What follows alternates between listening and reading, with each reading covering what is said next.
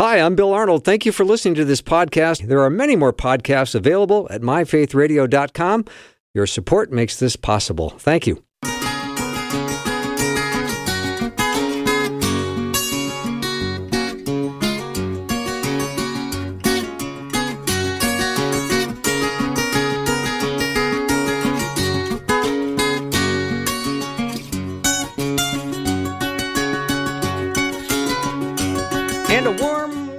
Afternoon show. I'm Bill Arnold, and I am awfully glad that today we're going to spend a little extended version of Guy Talk, which is one of my happy hours of the week, one of my times I get to hang with my buds, and we talk about things that are important, and we love your questions. So if you have a question for my power panel today, please send it over. The text line is open just for you 877 933 2484. Again, 877 933 2484. My power panel today is Jeff Verdoorn and Pastor Tom Parrish. Gentlemen, welcome. It is always good Hi, to be with you, Bill. Yeah, thank you so much. Well, the questions are already coming in, so let's get into uh, guy talk or guys who talk. All right, here's a question, uh, and I like this one. What is a sinner? Is it a moral designation or a relational word, or maybe both?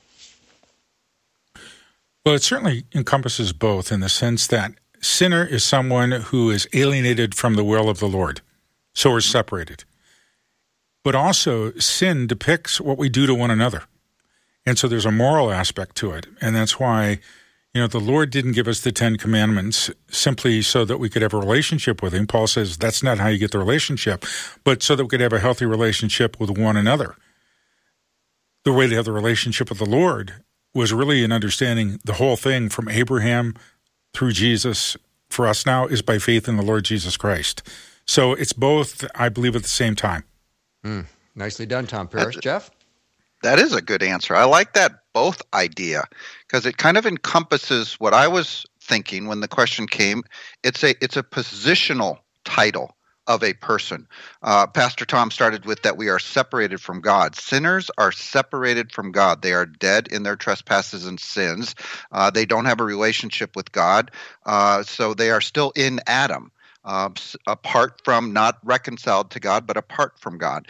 And so when God describes someone as a sinner, he is in scripture, it it is describing someone who does not have a relationship with Christ because as soon as someone does put their faith and trust in Christ, they receive that divine forgiveness from God and they become what scripture calls a saint. So you are there's only two types of people in this world. You're either a sinner or you're a saint. Mhm. Now here's the rub. The, the the latter part of what Tom was saying is saints still sin sometimes, but God no longer counts their sins against them. They've separated their he has separated their sin as far as the east is from the west. He remembers it no more. And they are now a saint in his eyes. So positionally, before you're saved, you're a sinner. After you're saved, you are a saint. Exactly. It's interesting because on Sunday morning, coming from a Lutheran tradition, we always have some form of confession of sins. It's just built in. And but when I preface that, and I've done this many different ways, I, t- I will tell them this: if you're an unbeliever and you're here, you're really welcome, and you can do the confession too if you want to know Jesus. But if you know Jesus already, you're not confessing to get into a right relationship with Him. You're now confessing because you're living a thankful life for all He's done for you and you want to be just like Him. And when we get that in our head, it's amazing how freeing that is for people and how we take risks that we never thought we'd take before because we're not worried about how good we're, we are. Thankful for how good Jesus is. So when Jesus uh, came and entered humanity, I think there was some views about sinners as being the heathen people or the especially sinful people or even women with a bad reputation, like it says in Luke 7. So doesn't he show up and say, no, no, no, no, no, we're, we've all missed the mark who is outside of a relationship? Who's ever broken one of the least of these commands has broken them all. So I think you're absolutely right. You are either positionally in Christ or not in Christ. So we we tend to we've talked about this before because so many people think God grades on a curve, right? Well, at least I'm better than the guy down the street. And that's not how he grades. His standard is perfection. Be perfect, therefore, as your heavenly Father is perfect. Well, no one can ever be perfect. And so the only way we can is through faith when he imputes his righteousness on the believer so that now they are a saint. Hmm. One thing that might be helpful is, and I always try to take the scriptures and put them in the most practical terms I can. That's what I love about this show, because that's what we're doing. But when you talk about sinner, when you think about it, it means that we are morally and spiritually bankrupt. We don't have anything to offer back. It's just not there because it's not in us. That makes us alienated from the Lord. But in John 17, Jesus defines eternal life as knowing now the one true God and Jesus Christ whom you have sent. So it's in the relationship that all of that changes. And now we are his saints or his people. So it's not to put somebody down that they're a sinner. That's where we all started. The issue is do we come to know the one who turns us into saints? Mm-hmm. And a comment came in please talk about sinners in the gospel. And for some reason, I'm thinking of a passage in Matthew where the night he was betrayed, uh, he returned to the disciples and said to them, Are you still sleeping and resting? Look, the hour has come, and the Son of Man is delivered into the hands of sinners. Mm-hmm. Yeah the world. I mean it, he's going to be delivered into those those gentiles those dogs those pagans those ones who are separated from god. I mean if you go through scripture and look at all of the different ways that the lost are described in the bible they're described as sinners as slaves to sin as ungodly as wicked as fools guilty uh, ungodly separated from god. Here's one. Your father is the devil Jesus said to the mm. some of the religious leaders who didn't know God at the time. I, I don't know that that's the best way to start an ev- evangelistic conversation with someone today. You know, hey, your father is the devil, but that's true. You are still of the world, and when you come to God and and and confess your sins to God, He is faithful and just to forgive you of all unrighteousness, and now you are His, His possession. I find it interesting. If you look at the New Testament closely, even on the day of the resurrection, the the apostles eh, weren't sure what was really going on. They really weren't connecting. They didn't believe Mary and Martha, and I mean, they didn't believe Mary and some of the other people. And then even when Jesus appeared, you know, you got people named Thomas, which I think is a great name. But what they did immediately is, you know, show me your hands and show me, you know, side, or Jesus said, touch me. I think the key is the day of Pentecost. On the day of Pentecost, you see a dramatic transformation in the believers when the power of the Holy Spirit came upon them. And Jesus said, Look, unless I go away, you know, the Spirit's not going to come. That's what all of us are living for. We live for the power of the Lord working through us each and every day. And that's why I advise everybody, every Christian, start the day by saying, Jesus, I again affirm today, you're my Lord and Savior. I want to live for you, and I want your power to flow through me to bless others. And when we live that way, it is incredible the opportunities the Lord gives us. Mm-hmm. Nicely done. If you have a question for Guy Talk today, text it over 877 933 2484. Gentlemen, what does it mean to pray, Thy will be done? It seems that Thy will be done is asking God to do what He desires, yet we always come to Him with our desires. So, how do we uh, reconcile those two? It's one of the biggest obstacles in the universe because, you know, like I've always said, nobody ever runs into the throne room of heaven and shouts out, Guess what? I mean, the Lord knows everything. The Lord also knows what we can't see. And I think real maturity in Christ, and, and I think new Christians especially, uh, as they begin to pray, you know, go with the Lord. Lord, I need more money. Lord, I need a better job. Lord, I need to this and that. That's fine. The Lord's very patient with that. But the goal is when that prayer finally turns into, Thy will be done, or saying, Jesus, regardless of what I'm asking for, you do in me what you know is best to make me just like you. And when we get to that point, I think that's where the Lord has used some of the great missionaries, evangelists, uh, people of the past to change this world. Mm, yeah, uh, you know, in the back of the book, it, it says, Come, Lord Jesus, right? This call, this Maranatha, come, Lord. Well, he's going to come in his timing uh, when he is ready, and and he's going to sound the trump, and the end is going to is going to come. And and so when we're praying it, we're not saying you know, hey, we've got an idea of when it's going to happen or when it should happen. We're saying that is is going to happen because you've declared it's going to happen, and won't it be great when that day comes? I think it's the same thing when you say, "Thy kingdom come." It's basically saying, "Come, Lord Jesus." Um, you know, when you look around the world, I, I'm sure every Christian at one time or another has said, "Man, Lord, now would be a good day for you to come and take us home." And uh, that's, I think, is what that prayer is all about. Yeah, I, I, said that in the last 20 minutes, so I'm with you. oh, nicely done, Tom Parrish. All right, we'll take a little break. When we come back, lots more Guy Talk or Guys Who Talk. Let me know what questions you have for them today. 877 933 2484. Some already great questions are coming in, and we can't wait to get back to them. Be right back.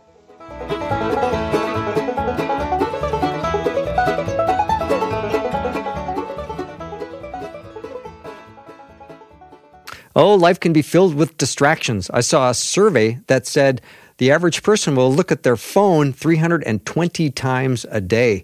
This Lent, let's take a moment to step away from all the distractions and let's read the Bible together. You can start this wonderful program called Reading the Bible Together with Us, and you can learn how to better connect with God through His Word and through studying ancient disciplines practiced by Jesus himself. You can sign up for this free study now at myfaithradio.com. Let's spend this season of Lent focusing on our Savior, on the death, burial, and resurrection of Jesus, and what fuels our minds and our hearts to be more devoted followers of Jesus. Again, sign up for the free study now at myfaithradio.com.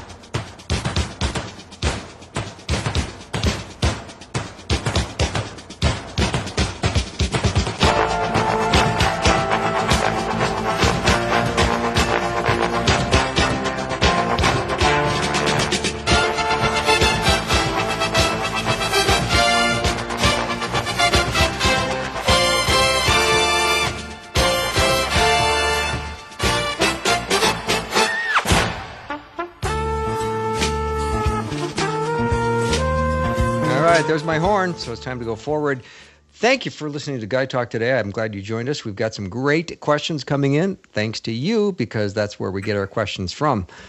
Anything you would like to ask the power panel, send them on over 877 933 2484. Gentlemen, let's talk revival. There's quite a buzz going on right now in our country with what's going on at Asbury uh, Seminary. And what is revival and what marks it? Who wants to start? Tom Parrish, I'm looking at you. I, you know, I've been researching this for a long, long time, and we've had three centuries of this that go on. Uh, three great awakenings. That's another term used for revival. What I have discovered, and I've been doing some research the last couple of days, and I think I'm going to share this with my congregation. Uh, I looked at all the different characteristics of revival, what people have seen, what they have, and I came up with a few things that might be helpful and I'll just go through them briefly, or we can talk about each one individually. So, this is a compilation.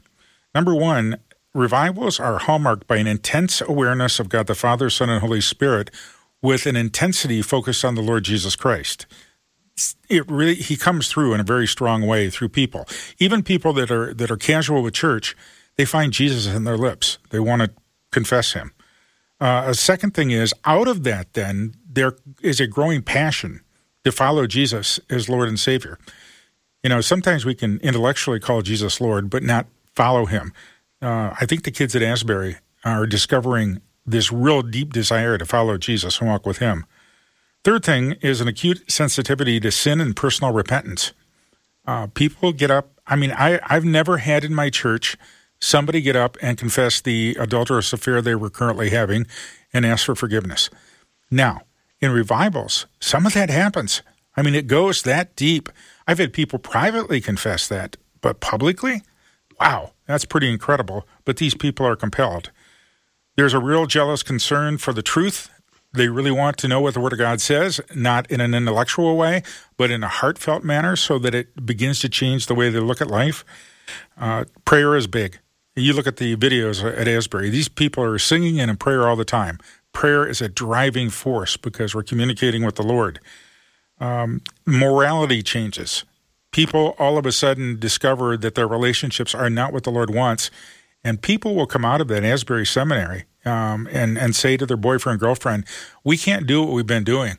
We have to either get married or we got to go our separate ways. And that's a pretty powerful thing to have happen. Loyalty to the church intensifies. People want to be part of the body of believers. Uh, that intensifies with it. Just a few more, an extended realization of unity. Suddenly I discover I need these other people. I need them because they are the body of Christ. And there's an rich passion for uh, what a lot of people say is evangelism. People really want to start winning souls. And instead of talking about it or just looking for a program, they find themselves spontaneously calling people, going out, talking to them, sharing the gospel, and seeing a result. And one final thing that seems to be pretty common is that the revival, no matter how long it goes, uh, let's say this revival goes on for six weeks, eight weeks, or whatever, like some of the past revivals. When that revival ends, the hallmark of a real revival is that ministries will come out of that from people we never thought would start a ministry, who now have a vision from the Lord. And that's really what happened in the first, the second, and the third Great Awakening in America. That's where our hospitals came from. That's where orphanages came from. That's where shelters for the poor came from. Taking care of single moms. All of those things came out of that. So those are at least 10 characteristics I found. I'm sure there are more, but those are the big ones. Nicely done, Tom wow. Parrish. Jeff, any thoughts? Well, one of his points was uh, personal repentance. I think it was his third yeah. or fourth point. And my understanding is is that this current revival, uh, worship revival that's going on at Asbury, started with a message on personal repentance, repentance for the lost unto salvation, but also repentance of the church to holy living, to live out that called out life that we are called to live. We're called to live different from the world. The, and, and what's going on there is fascinating. My understanding is this happened at this location back in the 70s or 80s or sometime a while back. In the 70s. And it's going to be in the 70s? Yeah. yeah. It's going to be very interesting to see where this goes and what comes of this, right? So if if we if it just is some singing for a couple weeks or however long it lasts and that's it, I think an opportunity is is could be missed. This is a great opportunity for the eyes of the nation to see what God is all about. And it's already being reported around the country on many different media outlets of what's going on there. And uh, this could be a spark of, like Tom said, some of the great revivals of, of history in our country. There has been a number of them. And uh, who knows where this is going to go, but uh, it's exciting to watch. It really yeah. is. It, it's thrilling. And when believers again start to have this vi- this new vision, I think through revival they can't help but to share their message of hope with unbelievers, and I think that's a that's a, a distinct difference in a revival. Is you cannot shut people up when it comes to sharing their faith. Well, you know, back in the '70s when the, this revival took place, I was a very young man, but I remember people that were part of that who literally told me uh, some of them went to the seminary I went to. I met them elsewhere in Bible studies.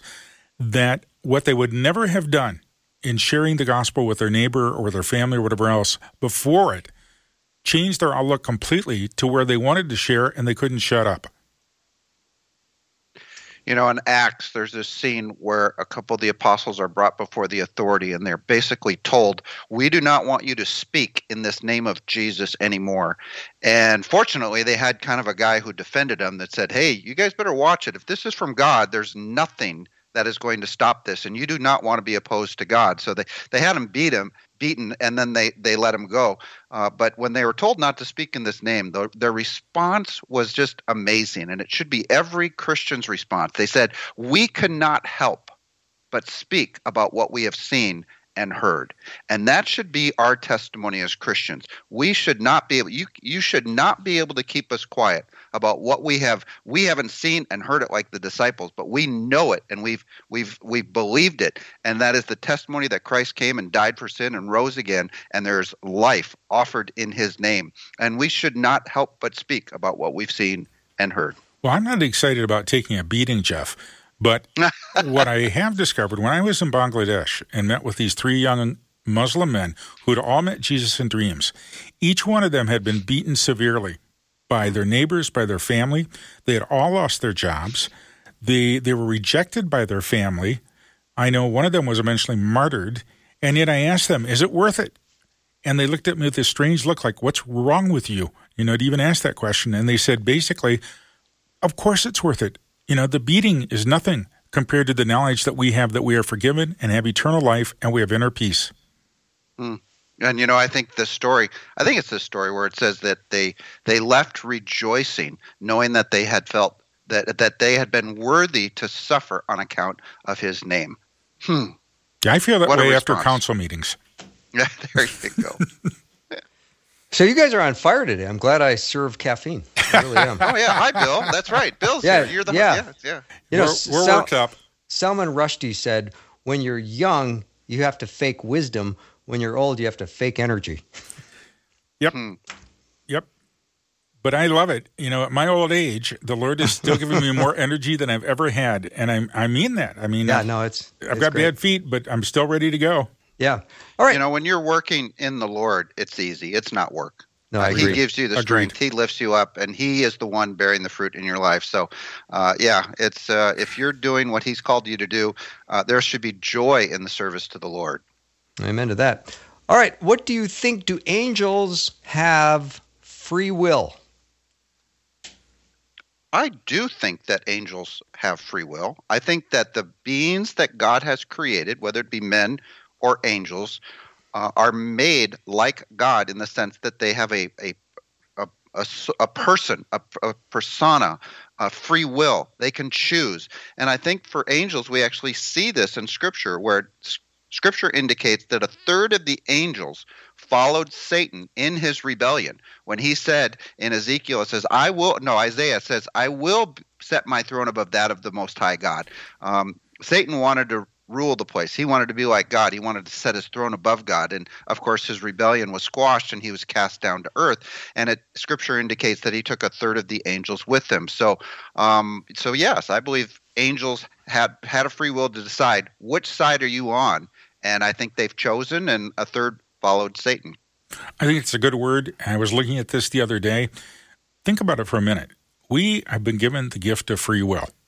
That free will enables us to decide when we encounter the Lord, and it's His work in us, we encounter Him if we will follow or not. He gives us that freedom. We have the free will to make good and bad choices. That's all there. The angels also have that free will. And you're right, one third of them rebelled against the Lord. And I'm sure that many of them would like to change that, but they have set their lot for eternity because they have aligned with Satan. You and I need to set our eternity now by choosing to follow Jesus. You know, at the end of the book of Joshua, he says to Israel, who was always wavering back and forth, right, between God and then false gods, and uh, and he says, choose this day who you will serve. And he says, but as for me and my house, we will serve the Lord. If you remember Elijah, how long will you waver between the two? If if Baal is God, worship him, but if God is God, worship him. And so they set up these altars and they said, let's do a little test here, shall we? You call on your gods, I'll call on the God of heaven and earth. And guess whose God answered? The God of heaven and earth. And he consumed uh, his altar completely, and then he actually had all the false prophets killed uh, after that experiment. But uh, it's it's again, it's this picture that decide. You choose. Use your free will. If God is God, worship Him.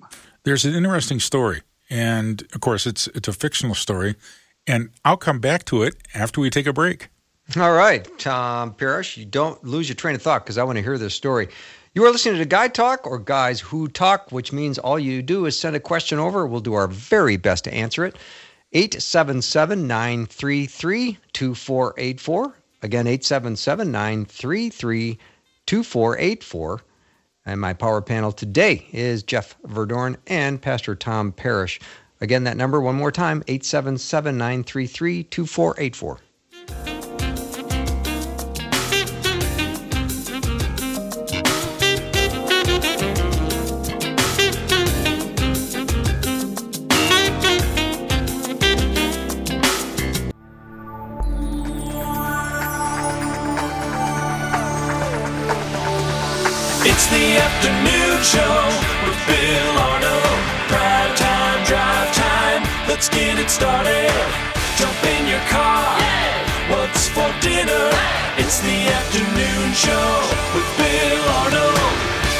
It is the afternoon, and I am Bill Arnold, and I'm awfully glad to have my uh, friends uh, gathered today for Guy Talk or Guys Who Talk, where we take your questions. We try to answer any question you send over. We do our very best. 877 933 2484. Maybe you had a discussion in a Bible study this week and a topic came up and you were discussing it and you thought, hmm, I'd like to get more information on this. We will do our best to answer that and or maybe there's a question you've had for your own pastor that you just haven't had the courage to ask. These guys will take it. So 877 933 2484. All right, gentlemen, uh, were Jesus' half brothers, James and Jude, considered to be apostles, and why? Well, James had a pretty big, you know, I mean, he was head of the church in Jerusalem. I mean, when they had the, the Jerusalem Council in Acts 15, he was the spokesman. So I don't know if the uh, other apostles called him an apostle. I'm not even sure they called themselves apostles as much as followers of Jesus. But historically looking back, they would fall into that category. But to what that means in detail of an apostle, the Bible doesn't give us enough information. Okay. Yeah, we kind of have a the we have the big James, we have the little James or the James yep. the lesser. Mm-hmm. James the lesser. And uh, there is actually some confusion about who is who and whether it's the same James as the the brother or the the son of Mary, the actual son of Mary, uh, meaning James. Um, I think it is. I think that that James uh, that you just talked about, the Jerusalem James, the author of the book of James, the brother of Jesus, is uh, his his brother, or what oftentimes is called his half brother um, or whatever. So yeah, I think that is is the is James. Now, what's interesting about it is that they didn't seem to believe him right away, right? No. So remember that nobody, a prophet in his own town, has no honor, right? Jesus says the. It's hard to believe that this guy that you grew up with is the actual Messiah, is God in the flesh. That seems impossible. But to his credit, uh, he did then believe and follow Christ. And uh, as tradition says, um, I can't remember exactly how James died, but I think 11 out of the 12 apostles, or, or 10 out of the 11, uh, excluding Judas, obviously, uh, were martyred for their faith. So uh, it cost them everything to follow Christ.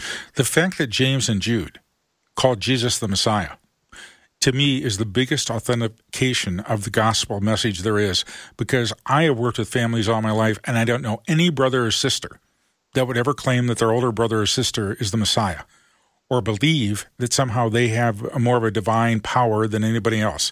So for that to happen, and Jesus wasn't even raised in a priestly family. You know, he basically was raised in Nazareth and, and he worked to whatever it was, carpentry or whatever profession that really was.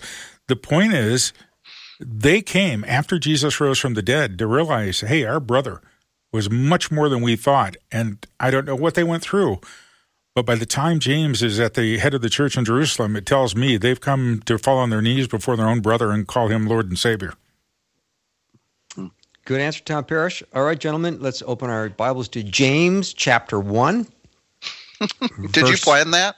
No, I didn't. Okay, okay. James chapter 1, verse 12, it talks about receiving the crown of life, which God gives to those who love him. What does this mean? And if or how does it relate to baptism? Relates to baptism? No, no. If if or how it does, it may not. Okay. Yeah. So there are, there's actually a number of crowns described in Scripture: the crown of righteousness, the crown of life. Uh, I'm trying to think of the other ones right off the top of my head mm-hmm. here, but there's five different crowns. I've got a list someplace, and I've taught on this. There's a question about how many and what type of crown believers get. I actually believe that every Christian receives one crown. I don't I've never seen a person wearing more than one crown on their head. So I think the crown that we get as believers in Christ uh, is one crown. It's just described five different ways in Scripture, but I think it's all describing the one crown.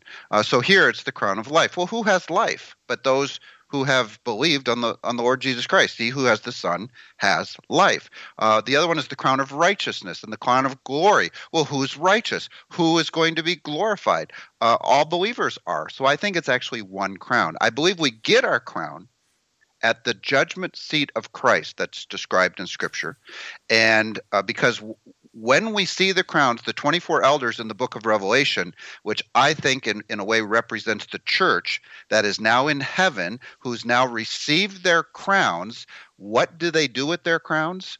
Well, they lay them at the feet of Jesus. Absolutely. And so I think that's in recognition that God is rewarding us. That's what the Bema seat is all about. The judgment seat of Christ is where God rewards us for the work that we did in the body. And some want to make a, a big thing about some are going to be rewarded more, some are going to be re- rewarded less. That's true. But in the end, we are taking our reward and we are casting it at the feet of Jesus. I think in recognition that the righteous works that we did while on earth are actually through the power of Christ working in and through us as the true vine, who actually is the one who bore the fruit. I like that. And I agree with you. And one of the worst things that ever happened to me, I was overseas and went, I was taken by the missionaries to a women's group. These were Muslim women. And they were going to greet me as this big Westerner from across the sea. And the woman, one woman was appointed to come over and give me flowers. And when she got within about five feet of me, she threw herself on the floor in front of me and put her head on my feet. It was the worst moment of my life because I didn't deserve that. And being a representative of Jesus, I know where the crowns are supposed to go.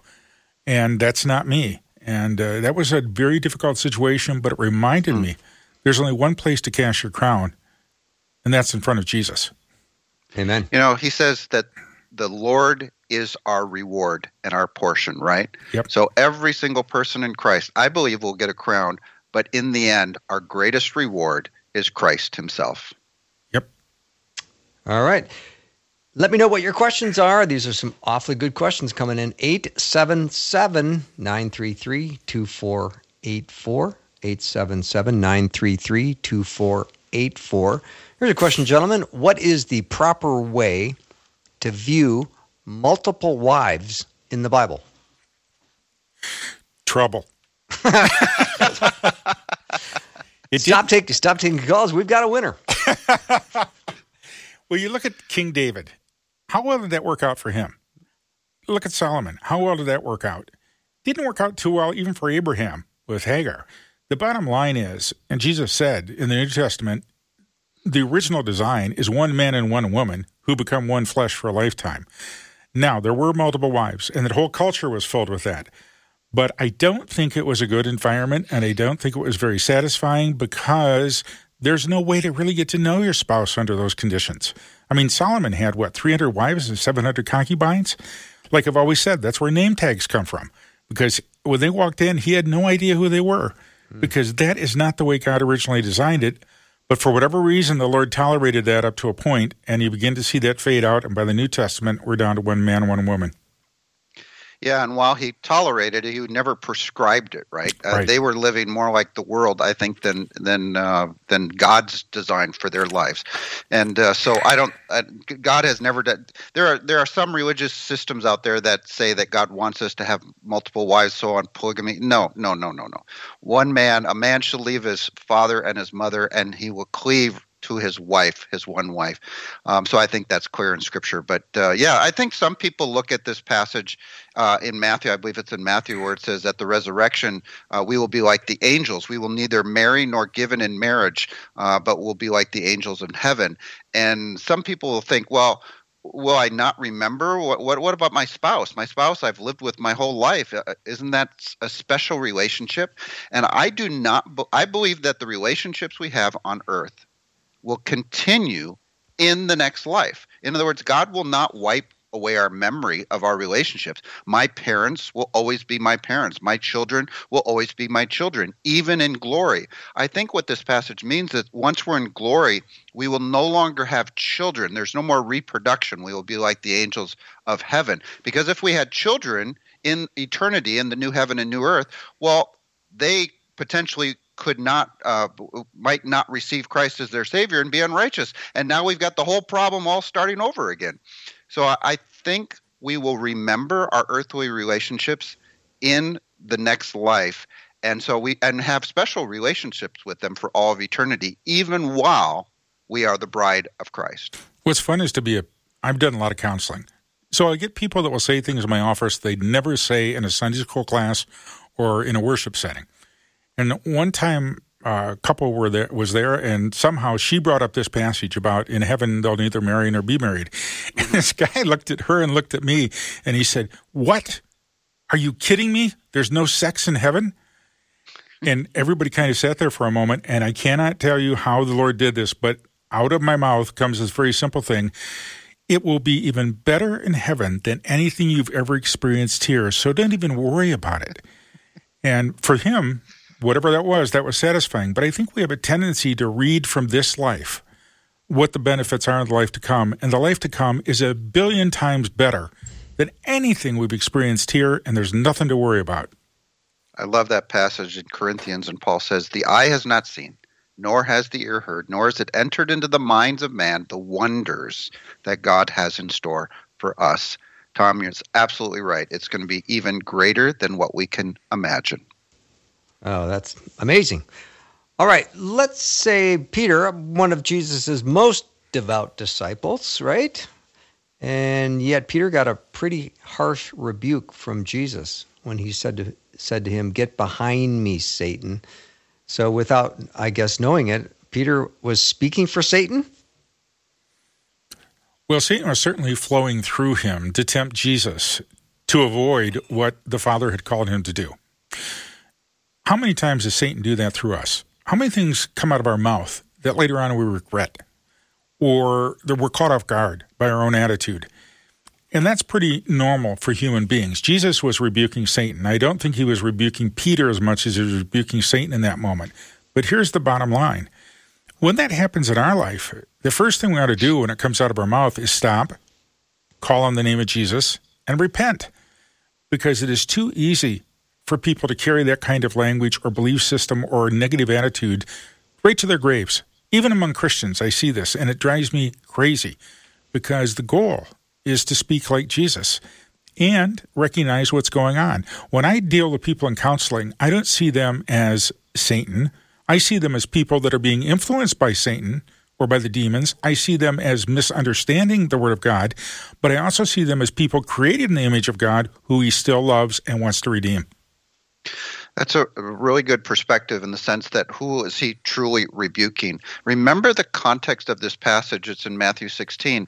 And Peter is basically, Jesus began to explain to them that he had to go to Jerusalem and suffer all these things and, uh, and, be, and be killed and, and raised to life. And Peter says basically, Never, Lord, uh, this shall never happen. So that was the immediate context of the passage where Jesus then turns to Peter and says, Get behind me, Satan. You are a stumbling block to me. So, yes, while the words came out of Peter's mouth, and I, I don't think Peter was indwelt by Satan or, or, or, you know, possessed in some way, shape, or form. I think what's happening is, is this influence that Tom was just talking about. This is what Satan wants. Satan doesn't want uh, God's plan to come to fruition. He was trying to destroy the Christ at his birth. He was trying to tempt the Christ at the start of his ministry, and now he's trying to thwart God's plan uh, for, for, Jesus uh, and what's ahead of him. And and that's what Satan does. He tries to block what God is doing.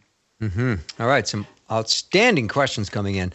Let me know what's on your mind t- t- uh, 877-933-2484. I started I was going to say what was on your mind last night because maybe that's when you started thinking about it and now today you can ask the question. So again 877-933-2484 after a short break. We'll be right back with more guy talk extended version today. We're going to go a little extra uh, top of the hour. Be right back.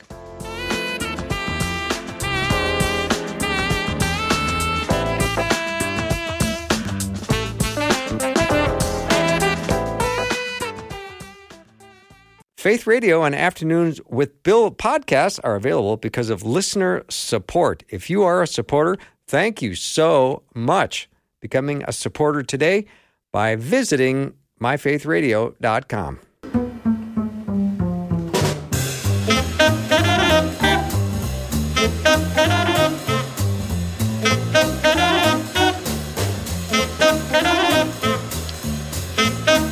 with my power panel today, Jeff Verdoorn and Pastor Tom Parrish. Right before the break, we were talking about when Jesus rebuked Peter and said, Satan, get behind me. and we were just talking during the break because we couldn't stop, and that was about.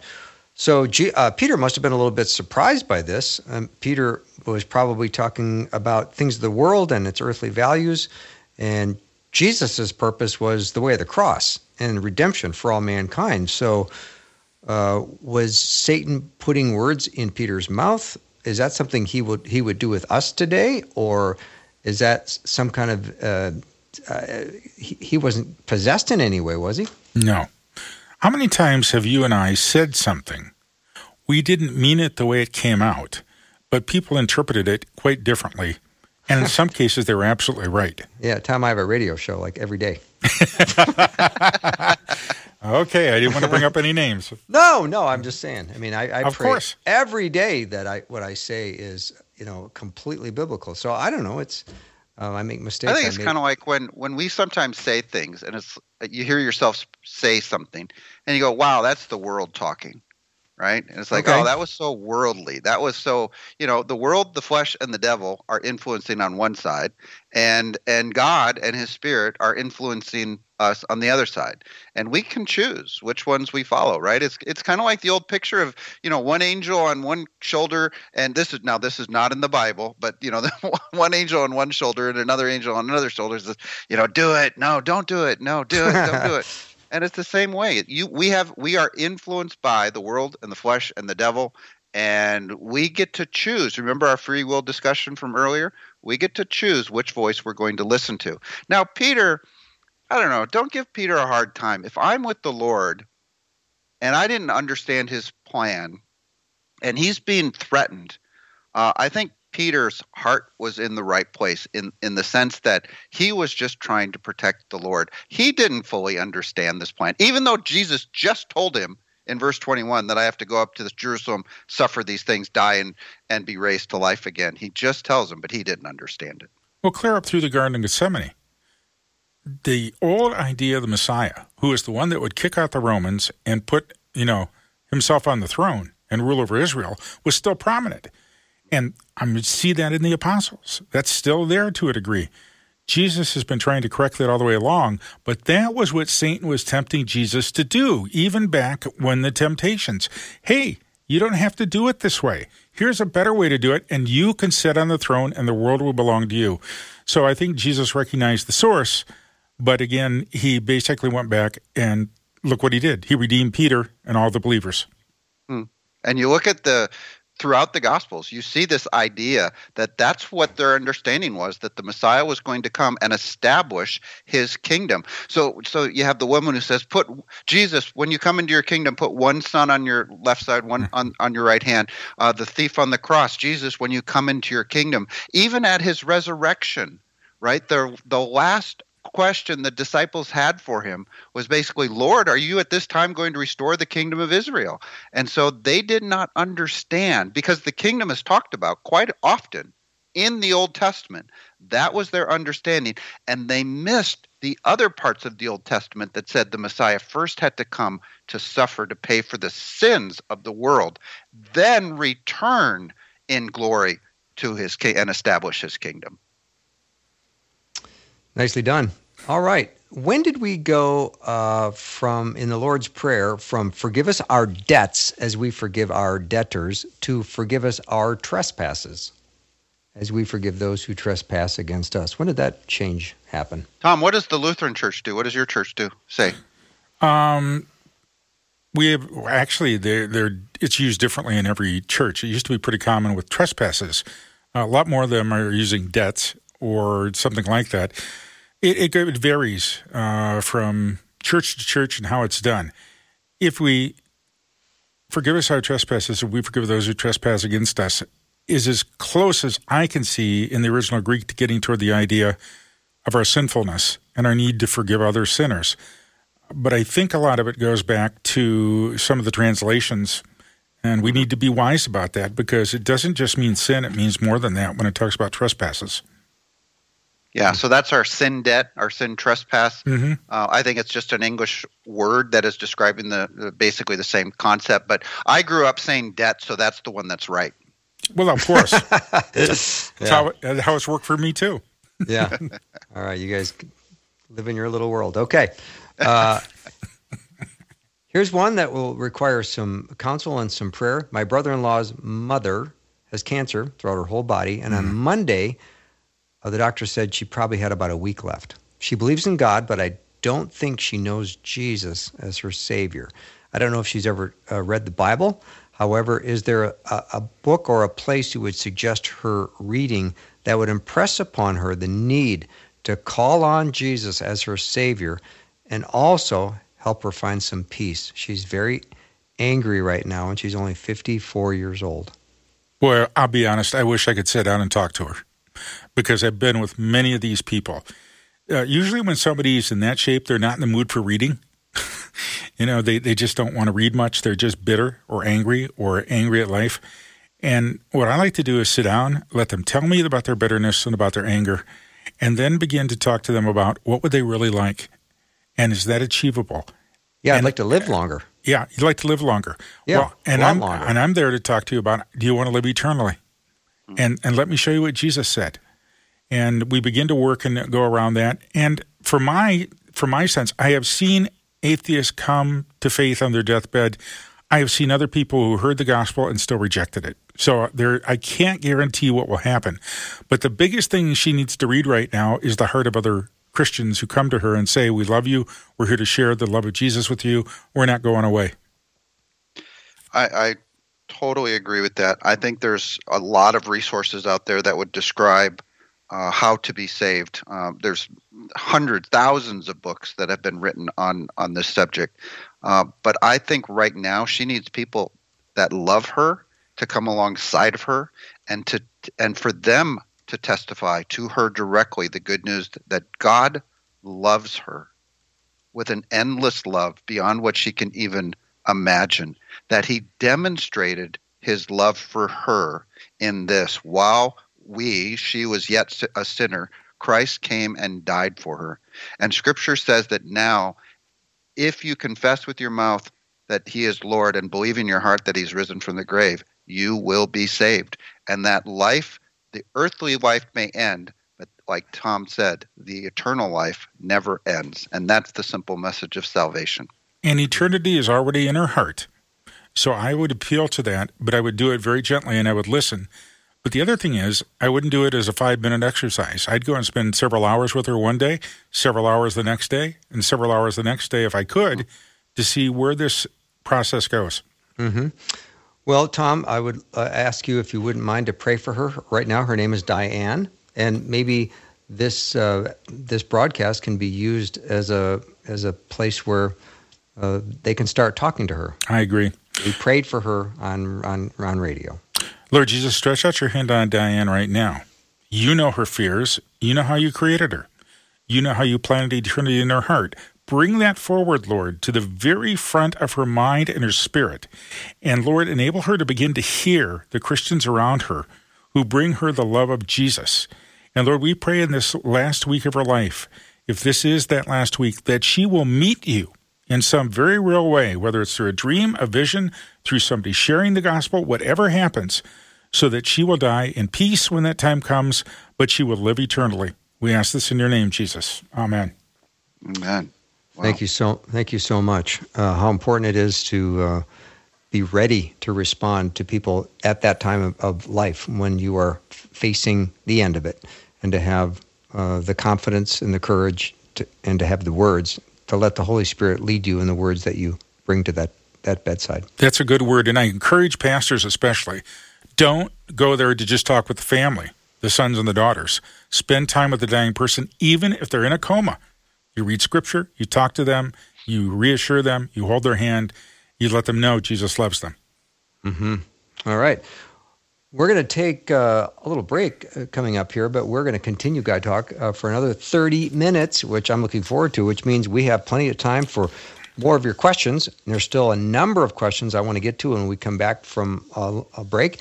But I also want to invite you to send your questions over. Maybe you've heard something in this hour that you want more clarification on, or you want to have us talk about it some more. You can send it over 877 933 2484. And after uh, an extended version of Guy Talk today, Uh, my guest at uh, 5:30 is going to be Ron Block, who is uh, truly one of the premier uh, banjo players in the country. Uh, he's the banjo player for the Alison Krauss and Union Station, and he also has written a, a book called Abiding Dependence. It's a 40 uh, day devotional, and it's really quite lovely. And uh, he's an, a very brilliant musician and has an incredible heart for the Lord. So he's my guest coming up at 5:30. Just to give you a heads up, uh, you know I like uh, bluegrass music and banjo music, so I, I'm going to give you a chance to not listen if you don't like it. So there you go. We'll take a break and be right back with more Guy Talk. My power panel today is Pastor Tom Parrish and Jeff Verdoorn. Be right back. Thanks for listening. Programming like this is made available through your support. Information available at myfaithradio.com.